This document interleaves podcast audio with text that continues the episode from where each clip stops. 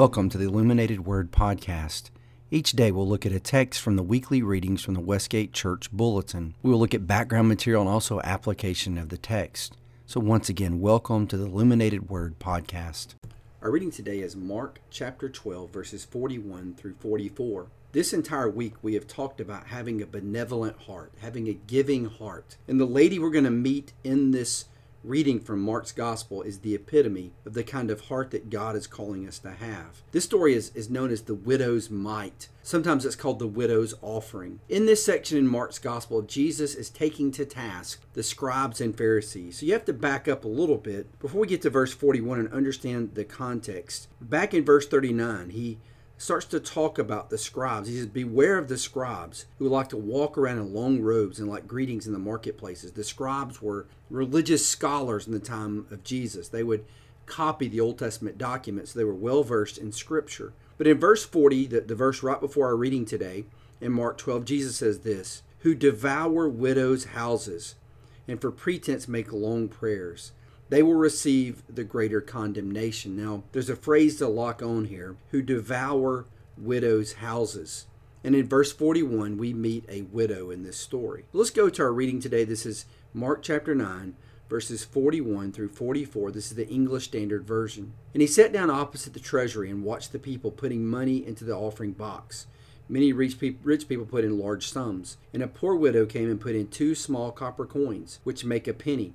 And he called his disciples to him and said to them, Truly I say to you, this poor widow has put in more than all those who are contributing to the offering box. For they all contributed out of the abundance, but she out of her poverty has put in everything she had and all she had to live on. So Jesus is sitting opposite where people would come and contribute money. These, this would just be individual private donations to the temple. Uh, most people think there was a place in the trump in the temple where there were 13 trumpet-shaped receptacles, and people would come in and dump their offering into this uh, this area of the temple. So Jesus is watching and observing, and this woman comes up that no one would pay attention to. And in the ancient world, if you're thinking about at-risk people, uh, a widow would be an at risk person. Just think about this. How many times do you hear Jesus refer to people that are the lowest on the economic strata or the social strata, whether it be children or a widow, and looks at them as a positive example for people in God's kingdom.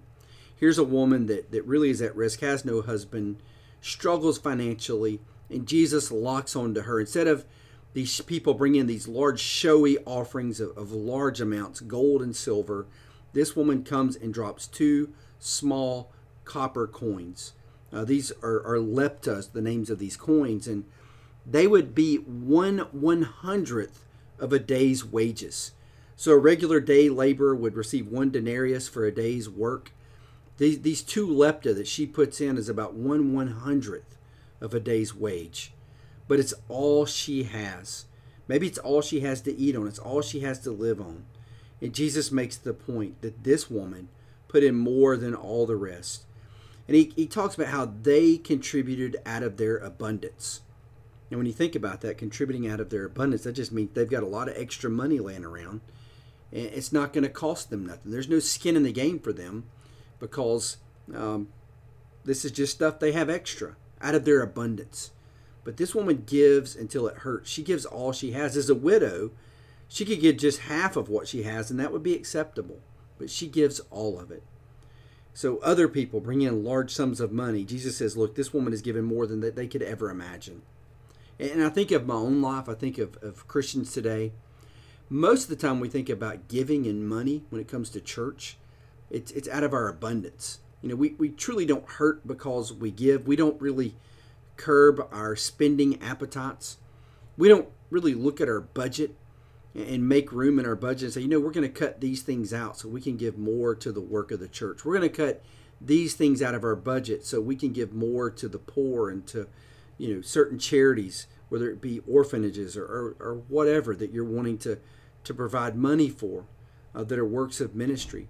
Very rarely do you hear of people saying, you know, I'm going to uh, change my entire budget and spending habits so I can give more to those that are less fortunate. This woman gives until it hurts, and it hurts bad. Now, there's another part of this story going on too that's running in the background that we may miss if we're not careful, and it's the exploitation of widows. We know in the Old Testament the temple was there to, to help take care of widows and orphans and those that may, may be struggling in life, that were at risk. We see in Psalm 68, verse 5, that God protects the widows. Specifically, in that passage, it talks about him being in his holy habitation, on the mountain of his holy habitation, and that is the temple itself. So, from the temple, God protects the widow. And here is this widow who's probably been exploited by that very temple mechanism that was supposed to protect and take care of the people. We know later Jesus will cleanse the temple because they are exploiting the poor. People will bring their offerings into the temple, they'll bring their animal, and then the priests had a little operation, a racketeering operation running in the temple where they would reject those animals.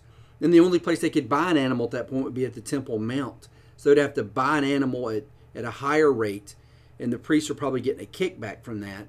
And so Jesus sees that and cleanses the temple. So there's a lot of exploitation going on.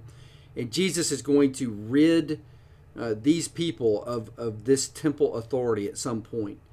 And they're going to be re- re- replaced with the compassion of the gospel of Jesus Christ. So we have a Savior that calls us to have giving and benevolent hearts, but also let us learn from this not to exploit others. Uh, those people that are at risk, we better care about them.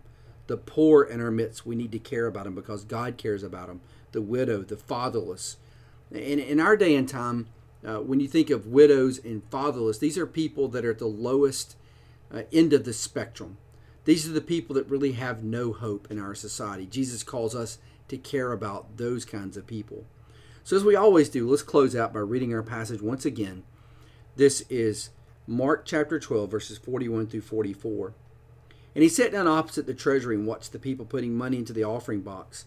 Many rich people put in large sums, and a poor widow came and put in two small copper coins, which make a penny. And he called his disciples to him and said to them, Truly I say to you, this poor widow has put in more than all those who are contributing to the offering box. For they all contributed out of their abundance, but she came out of her poverty, has put in everything she had, and all she had to live on. Well, I hope this passage today has challenged you in your heart. I hope these readings this week are, are helping us uh, grow in our understanding of, of the benevolence God is calling us to. That, that possessions are a blessing from God. They all come from Him. And God calls us to have a heart for missions and, and those people in need. And that it, it'll actually curb our spending habits when we partner with God. Hope to see you back again tomorrow with our next podcast.